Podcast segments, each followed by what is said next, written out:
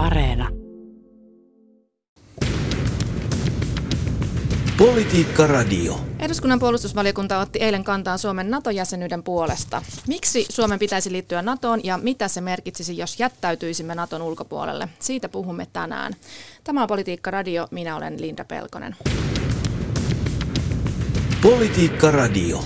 Tervetuloa Politiikka Radioon. Puolustusvaliokunnan jäsenet, kansanedustajat. Kimmo Kiljunen S D P:stä. Kiitokset mahdollisuudesta tulla juttelemaan. Tervetuloa Atte Harjanne Vihreistä. Kiitos, kiitos. Ja Timo Heinonen kokoomuksesta. Kiitos paljon kutsusta ja oikein hyvää päivää kaikille. Tosiaan eilen kerrottiin puolustusvaliokunnan kanta NATOon ja te kaikki olette tässä valiokunnassa jäseninä. Tota, valiokunta katsoo, että NATO-jäsenyys olisi Suomen turvallisuuden kannalta paras puolustusratkaisu. Niin miksi näin, Timo? No tietysti itse olen kannattanut NATOa koko poliittisen urani ja voisi sanoa, että jo sieltä lukioajoista lähtien oma puolueeni kokoomus vuodesta kaksituhattakuusi virallisesti ja nyt Venäjän tapahtumat ja toimet, äh, armoton hyökkäys rauhaa rakastavaa Ukrainan kansaa kohtaan niin osoitti sen, että, että Venäjä ei kunnioita enää itsenäisten maiden koskemattomuutta ja suvereniteettia ja emme mekään voineet enää olla varmoja, että tämä meidän aiempi ulko- ja turvallisuuspolitiikka, missä olemme ajatelleet, että olemme turvassa pysyttäytymällä jollain tavalla tässä NATOn ulkopuolella ja, ja osana, osana kuitenkin E U:ta, niin riittäisi turvaksi. Ja kun tätä punnittiin, me käytiin valiokunnassa läpi eri vaihtoehdot, Suomi-Ruotsi-yhteistyö, pohjoismainen yhteistyö, kahdenvälinen, monenkeskinen, Ison-Britannian ja muiden kanssa ja lopputulema oli se, että mikään muu järjestelmä ei takaa meidän turvallisuutta tulevaisuudessa sillä tavalla kuin NATO-jäsenyys, jonka myötä me tulemme olemaan toivottavasti mahdollisimman pian osa yhteistä puolustusta ja NATOn artikla viisi turvatakuita. Joo, tuota, NATOn puolesta on itsekin jo aiemminkin puhunut, mutta tässä tietysti turvallisuusympäristön muutos aika järisyttävä ja siihen liittyy Suomen ulko- ja turvallisuuspolitiikan tiettyjä peruspilareita, joihin liittyy välit Venäjän kanssa, kansainvälinen sopimuspohjainen, sääntöpohjainen yhteistyö, niin nämä on niin kuin kokenut kovan järistyksen. Venäjä hyökättyy Ukrainaan ja se on pakottanut tarkastelemaan uudestaan, uudestaan asemaa ja tekee, tekee sellaisia ratkaisuja, joilla tai arvioimaan, arvioimaan olemassa olevaa politiikkaa ja miettii, mitkä olisivat ne ratkaisut, joilla turvataan Suomen turvallisuus tulevaisuudessa. Ja tässä suhteessa, niin kuin tuossa Timo sanoi, niin niin, niin kuin eri vaihtoehtoja arvioin, niin kyllä se NATO on se, joka sen parhaimman, parhaimman turvan tuo. Ja ehkä lisäisin siihen vielä sen itse, että, että kyllä näet, paitsi että puhutaan Suomen turvallisuudesta, se on se, mitä tässä taataan, niin meidän turvallisuus on tiivisti sidoksissa koko Euroopan turvallisuuteen. Ja NATO-Suomi, Suomi-Natossa, niin turvallisuus paitsi Suomeen, mutta myös sitoisi sitä, sitä, että me itsekin sitten kontribuoidaan tähän yhteiseen puolustukseen entistä tiiviimmin. Kimmo Kiljunen. Meillähän on käyty aika vilkasta NATO-keskustelua tässä jo pidempäänkin. Tämä ei ole nyt ihan se viimeisin vaihe kahdeskymmenesneljäs helmikuuta jälkeinen. Ja tässä on ollut tavallaan kaksi erilaista koulukuntaa, jotka tähän NATOon, kun NATOlla on arvioitu ja suomalaisten jäsenet, toinen koulukunta lähtee katsomaan sitä ikään kuin päämääränä tätä NATOon, NATOon menemistä, poliittinen tavoite, ja toinen koulukunta katsoo siitä keinona. Se päämäärä, määrä, päämäärä argumentoitu tulee tyypillisesti siitä, että kun NATOn ovi on auki, niin pitäisi vilahtaa sisään ja mitä nopeammin sen parempi ja käyttää tilaisuudet hyväksi. Se on ikään kuin tila, mihin päästään. Se ei ole mun kantani. Mun lähtökohta on sama, että myöskin tuossa valiokunnassa meillä oli kyllä sama kanta, että me katsotaan, pidetään NATO-jäsenyyttä keinona. Ja se keino on se, se väline on NATO siinä, siinä suhteessa, että se vahvistaisi meidän turvallisuuttamme. Kyllä, turvallisuusympäristö meillä on muuttunut kahdesta eri kohdasta. Toinen kohta on se, että kun me aikaisempi turvallisuusjärjestelmä, joka luotiin yhdeksänkymmentäluvun alussa Eurooppaan, korosti yhteistä turvallisuutta. Eli, eli jokaisen, jokaisen yksittäisen jäsenmaan, jäsenen, ihmisen, jokaisen valtion, yksittäisen valtion turvattomuus on yhteinen huolenaihe ja, ja se yhdessä jaetaan se turvallisuuspuutteet. Niin nyt me olemme yhtäkkiä siinä tilanteessa, että tämä yhteinen turvallisuus on muuttunut yhteiseksi turvattomuudeksi, koska kyllähän tämä Venäjän aggressio on, on poikkeuksellinen ja häikäilemätön temppu. Ja toinen seikka, joka on turvallisuusympäristössä, on muuttunut kansalaismielipide. Se on muuttunut hetkessä ja sama, sama syy siinä taustalla. Nämä on siinä tietysti tässä tekijöitä. Mutta nyt ihan nopeasti sanottuna vielä, että tässähän on argumentit aina olemassa, kun turvallisuusargumentti otetaan, ei ole olemassa absoluuttista turvallisuutta. Siinä ei myöskään NATO anna meille absoluuttista turvallisuutta. Kyllä, jos joudut, olet yksittäisenä maana niin kuin Ukraina nyt ja joudut tällaisen aggression kohteeksi ja on selvät kollektiivinen suoja, minkä Naton kaltainen organisaatio antaa, niin on lisää turvallisuutta. Mutta toisinpäin, menemällä sotilasliittoon mukaan, niin kuin tässä tapauksessa tapahtuu Suomessa, niin siinä on riski, ja se riski on myöskin otettava huomioon, että me voidaan ajautua sellaiseen vastakkainasettelutilanteeseen, siis tämä sotilasliitto ajautuu vastakkainasettelutilanteeseen, joka ei ole meidän juttumme. Se ei ole meidän juttu, se voi olla suurvaltojen välinen konfliktiasetelma, ja silloin me pahimmissaan ollaan etumaastossa ensiskujen kohteena. Tämäkin riski on olemassa, ja se on tietysti siinä otettava myöskin näissä kalkuiluissa huomioon. Joo, on ehkä mahdoton ajatella, että jättäytyminen Naton ulkopuolelle, jos tämän tyyppinen tapahtuma lähtisi toteutumaan, missä Yhdysvallat ja Venäjä ajautuisi sotaan, niin Suomi jollain tavalla siellä välissä olisi pystynyt olla sodan ulkopuolella. Suomi olisi todennäköisesti ollut osa tätä konfliktia, tai olisi tällaisessa tilanteessa osa konfliktia, olemme me sitten Naton jäsen tai emme. Ei missään tilanteessa olisi tapahtunut niin, että sotaa käytäisiin yli yhden maan ja yksi maa siellä keskellä eläisi täydellisen rauhan keskuudessa. Ei näin. Ja itse ajattelen nimenomaan niin, että ei ole mikään päämäärä, että Suomi liittyy puolustusliitto NATOon, vaikka olemme sitä itse kannattaneet. Mutta me ollaan kokoomuksessa kannatettu sitä nimenomaan turvallisuuden takia. Se on Suomen koskemattomuudelle paras turva itsenäisyyden ja koskemattomuuden varmistamiseksi, niin puolustusliittoon kuuluminen tuo meille sen turvan, mitä ei enää ilman tätä pystytä tekemään.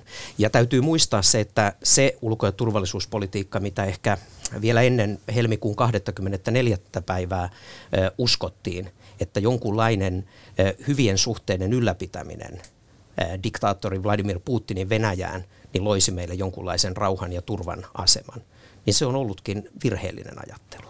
Ja tähän ei enää ole mahdollista, niin kun se on perustunut vain Venäjän hyvään tahtoon tai Venäjän heikkouteen tai Venäjän aggressioiden kohta, kohdistumiseen johonkin muualle.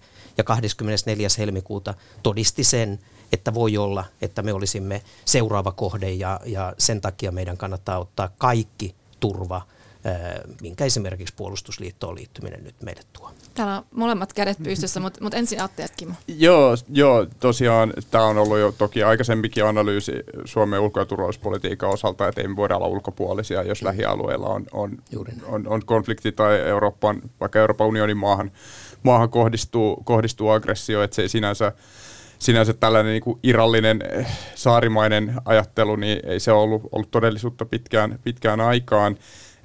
Ehkä siihen liittyen niin kuin vähän haastan tätä Kimmon päämääräkeinoa ajattelua, että vaikka itsekin on argumentoinut Naton, Naton puolesta jo, jo tovin, niin en mä, keinona mä sitäkin ajattelen, että ehkä voisi melkein heittää paljon niin päin, että musta tuntuu, että itse asiassa tämmöinen tietynlainen niin kuin sotilaallisen liittoutumattomuuden korostaminen on ollut vahvasti päämäärä monilla, ja sen takia me ollaan oltu pitkään tilanteessa, jossa, jossa me ollaan niin kuin syvennetty, ja erittäin hyvä, että ollaan syvennetty yhteistyötä moneen suuntaan, erityisesti Naton suuntaan, Ruotsin suuntaan, Yhdysvaltojen suuntaan, mutta haluttu pitää siinä tällainen tietty, tietty eh, hajorako ja ajatus sotilaallisesta liittoutumattomuudesta. Ja, ja mä oon, mä oon jo aikaisemmin ehkä siitä, siitä niinku kysellyt, että onko se, et, et mikä se todellinen päämäärä, että onko se niin kuin, mä näen, että se on Suomen turvallisuus, turvallisemman, vakaamman maailman rakentaminen, ja sitten voidaan argumentoida eri ratkaisut siitä näkökulmasta. Ja, ja niin me musta nyt tehtiin, ja, ja tässä ajassa niin kyllä se hyvin laaja mielipide nyt meidän päättäjien ja kansan parissa näyttää olevan, että NATO on se ratkaisu.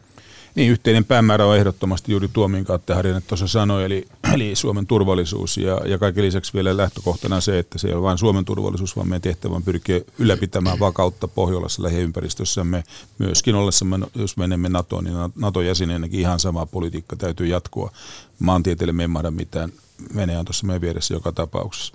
Mutta tämä kysymys, että mitkä on pienen vallan vaihtoehdot voimapoliittisessa maailmassa, se iso tilannehan on tietysti se, että jos olisimme siitä kansainvälinen järjestys pohjautuisikin, olisi pelkästään kansainvälinen oikeusjärjestys ja monenkeskinen yhteistyöjärjestelmä globaalitasolla, niin se on tietysti se viimekätinen kulma, missä, missä kaikki valtiot yhdessä luovat pelisääntöjä, on se yhteinen turvallisuus. Mutta jos mennään voimapoliittiseen asetelmaan, niin siinä on kaksi vaihtoehtoa pienillä mailla ollut kautta historian. Kautta historian. Yksi vaihtoehto on hakea sitä suojaa, puhutaan pienistä valtioista. Suuret vallat pelaa omilla pelisäännöillä, ne usein luokin ne säännöt itse, millä ne toimivat. Mutta pienelle valtiolle se vaihtoehto on joko hakeutua sotilasliittoon mukaan, hakea silloin suojaa sillä tavalla, että ollaan kollektiivisemmassa järjestelmässä mukana ja sieltä kautta se suurvaltojen tai kollektiivinen suoja syntyy. Ja toinen vaihtoehto on, ja se on ihan toimiva vaihtoehto kautta historian ollut, pyrkiä ole välttää näitä konflikteja, suurvaltojen konflikteja ja olla niiden ulkopuolella. Puolueettomuusjulistuksia liittoutuu sotilaisten liittoutumattomana. Ja sekin on menestystarina ollut. Sekin on ollut menestystarina.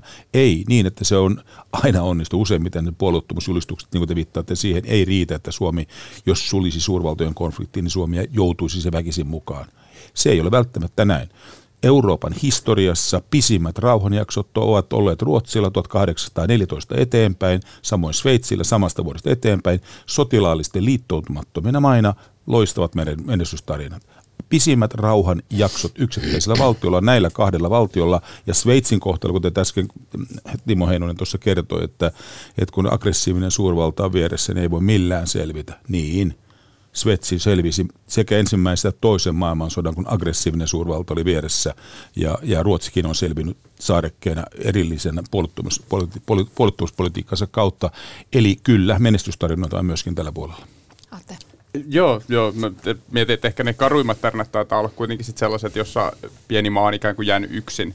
Öö, tota, jäin vaan tätä miettimään, että sinänsä ihan totta, mutta sitten meillä on myös merkkejä Suomen... Suomen kylmän sodan historia osoittaa, että se liikkumatila, poliittinen liikkumatila voi kaventua sellaisessa puristuksessa. Ja toinen kysymys on sitten se, että, että kyllä Ruotsi selvisi toisen maailmansodan läpi rauhan aikaa, toisin kuin lähes koko muu, muu maanosa ympärillä, mutta sitten toisaalta kysyisin, että silloin kun meillä on sellaisia aggressiivisia autoritäärisiä valtoja, niin kuin vaikka Natsi-Saksa oli aikanaan tai, tai nyt Venäjä, niin jos niille ei ole jotain vastavoimaa, niin sekään on, niin kuin, silloin, silloin ne saa tilaa, ne voittaa, ne vie. Että se on niin kuin musta hyvä huomioida sitäkin, että miten me ollaan osa sellaista turvallisuusrakennetta, joka patoaa ja on vastavoima sellaisille autoritääriselle, kaikkia meidän arvoja haastavalle voimankäytölle. Niin, hyvä. Ja, ja toisaalta mä voisin myös Kimmolle yhden kysymyksen, kysymyksen tehdä, joo, että, että, että, että tota, jos, jos pidät tätä sotilasliiton ulkopuolella, niin kun käytät, käytät puolustusliitosta tarkoitushakuisesti tällaista nimeä, se niin sen, sen ulkopuolella pysyttäytymistä niin, niin tavoiteltuna ja, ja hyvänä, niin minkä takia olet myös nyt itse kääntänyt kantasi Naton kannalle? Eli, eli mikä, miksi, miksi sitten, jos se on ollut niin hyvä menestystarina, niin miksi et enää usko siihen menestystarinaan kerran? Siltä on pohja yksinkertaisesti mennyt diktaattori Vladimir Putinin Venäjän, Venäjän äh, kainalossa, ja, ja se ei meidän äh, maantieteellistä asemaa tule muuttamaan. Mutta tässä on ollut niin kuin mielenkiintoinen nähdä, äh, että, että osalle, jonka ehkä koko poliittinen ura ja, ja ulko- ja turvallisuuspoliittinen ajattelu on nojannut Naton vastustamiseen ja tietynlaiseen Yhdysvaltain äh, demonisointiin, Niin, niin myös, myös tällaisissa ajatteluissa on tapahtunut aika isoja muutoksia, ollaankin käännytty kannattamaan NATOa. Ja, ja mä ymmärrän, että siihen on, on sisältynyt tietynlaista, tietynlaista tuskaa, ottamatta nyt sen enempää kantaan. Tämmöisiä, tämmöisiäkin keskusteluja on ollut mielenkiintoinen, kun vähän mediaa on taaksepäin seurannut, niin, seurannut, niin, niin tota, sieltä löytyy aika koviakin kannanottoja, no, Yhdysvaltoja ja NATOa vastaan, ja nyt sitten samat henkilöt ovatkin onneksi no, puolustusliiton puolella. Kyllä, kyllä näin, ja siis tota, tosiaankin Ylen toissapäivänä julkaiseman gallupin mukaan seitsemänkymmentäkuusi prosenttia suomalaisista kannattaa NATO-jäsenyyttä, vaan kaksitoista prosenttia vastustaa. Sehän muutos on ollut aivan valtava, ja myös yksittäiset ihmiset ovat julkisesti kertoneet, että ovat kääntäneet takkiaan, mutta toki saat, Kimmo Kiljunen, vastata tähän kysymykseen. Mielelläni vastaan, erittäin mielellä. Ensinnäkin tähän nimitykseen, kun Timo Heinonen tuossa sanoi, tämähän on debattiksi, niin keskustellaan ystävällisessä hengessä, että olisin tarkoitushakuisesti käyttänyt NATOsta nimitystä sotilasliitto. Mä en haluaisi syyllistyä samanlaiseen tarkoitushakuisuuteen kuin Venäjä syyllistyy Ukrainassa toteassa, että on sotila- erityisoperaatio käynnissä Ukrainassa, kun on käynnissä sota. Ja NATO on Military Alliance, viralliselta nimeltä North Atlantic Military Alliance, niin tuota, suomeksi se on sotilasliitto. Ja, ja silloin ei haeta nyt tämmöisiä venäläistä, ei lähdetä tällä venäläiselle retoriikan tasolle, että me muodostamme jollekin käsitteelle, joka on jotakin. Suomen on sotilaallisesti liittoutumaton ja nyt on sotilaallisesti liittoutumassa. Niin kyllä puhutaan asioista oikealla nimellä, niin kuin tästä tapauksessa kuuluu. Kyllä, ihan hyvä kysymys sen, että, että, että minkä takia tulen äänestämään NATO-jäsenyyden puolesta, kun olen en ideologisista syistä suhtautunut NATOon tai Yhdysvaltoihin ideologisista syistä kielteisesti. Ei missään tapauksessa, tämmöistä ei minulta löydy. Minusta mä oon suhtautunut erittäin pragmaattisesti siihen. Ja olen nähnyt eihän aidolla, aidosti tähän asti Suomen selviytymistarina, pienen maan selviytystarina toisen maailmansodan, joka on perustunut siihen, mitä, mikä Mauno Koivistonen oivallisesti sanoi, että parempi pitää ystävät lähellä ja viholliset kaukana, kuin vihollinen lähelle ja ystävät kaukana. Suomen selviytyminen pohjautuu tähän. Ja siihen me ollaan tietysti luotettu, että me toimitaan mahdollisimman vakauttavasti itse suhteissa naapureihimme. Kyllä, tilanne muuttuu aivan olennaisesti kahdeskymmenesneljäs toista jälkeen. Venäjä avoimesti rikkoo niitä yhteisiä pelisääntöjä, millä me eurooppalainen turvallisuusjärjestelmä on rakennettu. Aggressiivinen avoin hyökkäys. Tässä tapauksessa sillä on tietysti oma historiassa liittyen neuvostoliiton hajoamisprosessiin. Tämä on semmoisia jälkijäristyksiä siinä, että se ei suoraan Suomeen kohdistu tämä uhka, mutta perus, nämä säännöt on rikottu. Ja jos sä kerran voit sen perustella, että sä aggressiivisesti hyökkäät johonkin maahan, niin onhan sulla se sama rakenne olemassa, että voit hyökätä toiseenkin maahan. Siitä sulla on tämä yhteinen turvattomuuden tunne meille kaikille. Ja silloin on asetelma toinen suhteessa tähän niin myöskin kollektiiviseen turvajärjestelmään, mitä, mitä tässä tapauksessa kyllä, me menemme puolustuksellisella perusteella NATOon. Siinä mielessä hyödynnetään termin, että Suomi ei mene sinne sotilasliittoon sotilasliittona, vaan puolustuksesta syistä, ja me emme ole ketään vastaan, niin kuin tasavallan presidentti hyvin sanonut, vaan, vaan itsemme puolesta. Atte Harjanne. Joo, joo, mä en ole koskaan oikein nähnyt, että sotilasliittosanana olisi erityisen niin kuin vaikea tai provosoiva. Sitähän se käytännössä on, mutta sitten samaan aikaan on hyvä tiedostaa, että NATO on niin kuin puolustusliitto myös näitä toisiaan poissulkevia. Ja, ja Suomen mahdollinen NATO-jäsenyys on puhtaasti puolustukseen ratkaisu, eikä NATO niin kuin, ra, tavallaan järjestönä on, on nimenomaan kollektiivisen puolustuksen yhteydessä. Ajattelen vaan tätä termi, termistä, kun puhutaan, niin mä en ole mikään termin takintääntöystävä myöskään. Että musta on tärkeää, että ihmiset miettii omia kantoja, on valmius päivittää niitä kantoja, ja kun maailmalla myrskyää, niin että me tosissaan mietitään niitä omia ratkaisuja ja mietitään, että et pitääkö niitä päivittää. Ja sitähän me tässä ollaan tekemässä, ja se on oikein hyvä asia. Politiikka Radio. Kuuntelet tosiaan Politiikka Radiota. Minä olen Linda Velkonen ja puhumme tänään, keskustelemme tänään Suomen mahdollisuudesta NATO-hakemuksesta ja vieraana täällä keskustelemassa Timo Heinonen kokoomuksesta, Atte Harjanne vihreistä ja Kimmo Kiljunen S D P:stä. Kaikki kolme ovat puolustusvaliokunnan jäseniä ja kansanedustajia. Tosiaan puolustusvaliokunta eilen juuri kertoi, että puoltaa Suomen hakemista NATO-jäseneksi, ja puolustusvaliokunnan puheenjohtaja Petteri Orpo kertoi, että, että valiokunta ei esitä kansallisia varaumia, eli erillisiä ehtoja jäsenyydelle sotilasliitto NATOssa. Eli miksi ei? Kertokaa, perustelkaa vähän sitä, että siis mennäänkö sinne, tai mentäisiinkö sinne, jos mentäisi NATOon, pitää aina muistaa tämä jos sanoa tähän, niin tota, mentäisiinkö sitten millä tahansa ehdoilla, vai miksei mitään varaumia, no, Timo Heinonen?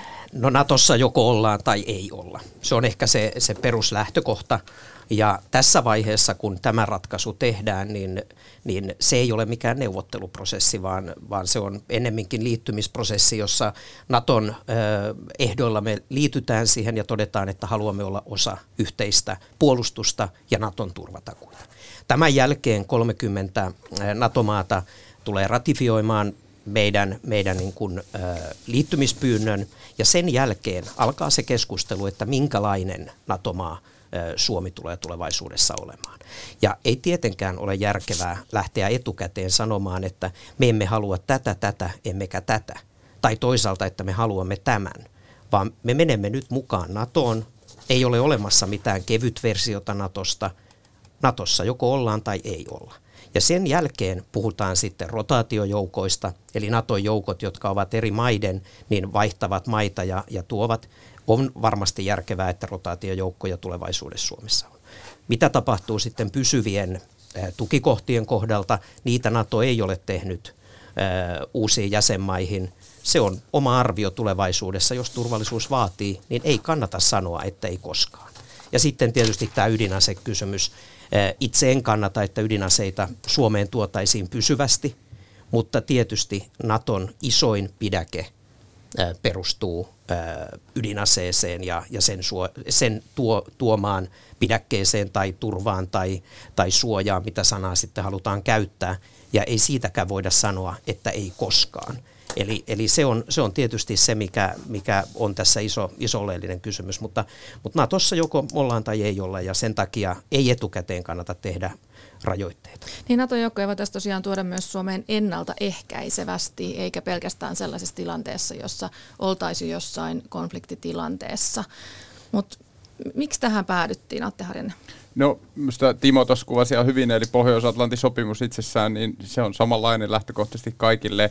Ja ehkä toisin vielä semmoisen näkökulman, että jos tässä Suomi lähtisi jotenkin hyvin räätälöidyllä kulmalla hakea jotain erityiskohtelua suhteessa, niin se antaisi myös niin kuin erity, erikoisen kuvan meidän tavoitteista NATOssa. Me halutaan vahva NATO, joka toimii sen periaatteiden mukaan. Että me, meitä autetaan ja me ollaan valmiita auttaa.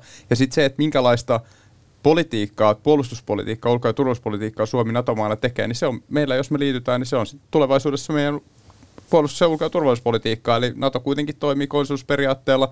Suomi on, saa itse päättää, päättää tavallaan, minkälaista politiikkaa se NATO ja sinne tekee, niin se olisi erikoista niin kuin moninkin tavoin lähteä tähän jotenkin vahvat ehdot edellä. Näihin joukko, joukkopuoliinkin niin, tai tähän rotaatioon tai muihin, niin musta se on vähän jännästi ehkä sellainen abstraktisti puhutaan, että ensinnäkin ne olisi aina jonkun NATO-maan joukkoja, eikä niitä ole niin kuin pyörit tuolla potkimassa kiviä, että voiko pääsisi johonkin laittaa nyt uuden tuikohdan, että sehän on ollut Balteille ja Itä-Euroopan maille kovan niin kuin edunvalvonnan seuraus, että sinne on näitä, näitä E F P-joukkoja sitten sijoitettu. Ydinaseissa sama juttu, en, en ole keneltäkään kuullut, että olisi mitään intressiä sijoittaa ydinaseita Suomen maaperälle. Öm, ja sitten tässä on vähän sellainen, että kun me mietitään, että ne on tosiaan eri, eri maiden joukkoja, niin en mä nyt lähtisi sulkemaan vaikka sellaista pois, että meillähän, jos Suomi ja Ruotsi yhtään alkaa NATOon liittyä, niin meillä on aika mahtavat edellytykset tehdä yhteistä pohjoismaista puolustusyhteistyötä, ja sitten voidaan miettiä vaikka ä, arktista aluetta tai pohjoista aluetta, niin en, en mua nyt ainakaan häiritsisi, että sanotaan niin kuin jääkäri, Tota, prikaatissa Sodankylässä olisi vaikka yhteispohjoismainen joku osasto tai vastaavaa, että se on ehkä vähän semmoinen jäänyt semmoiseksi niinku mörköilyksi siltä osin se, se keskustelu, että mä kaipaisin, että se olisi vähän analyyttisempää. Mm. Mutta onko se sitten ihan itsestään selvää, että siinä tilanteessa voidaan sitten myöhemmin päättää, että no ei me halutakaan mitään ydinasetta tänne, eikä me halutakaan jotain tietynlaista sotilastukikohtaa? Nämähän, no, silloin kun NATO pyritään mukaan nyt sitten laittamaan hakemukset sisään, niin yksikään jäsenvaltio NATO-jäsenmaa ei ole koskaan asettanut mitään varaumia. Kuten tässä kollegat sanoi, niin tämä on Pohjois-Atlantin sopimus, joka allekirjoitetaan sellaisenaan, ja, ja siihen ei niitä varaumia tehdä. Sen jälkeen sitten useat maat ovat tehneet erityisehtoja, erityisrajauksia siitä, että millä, missä, missä, mikä on heidän tapansa toimia NATOn puitteissa. Useat maat ovat näitä tehneet. Ja klassiset esimerkit meillä on tietysti Pohjoismaista, jossa kaikissa Pohjoismaissa sekä Norjassa, Tanskassa että Islannissa on tämä ydinasevarauma.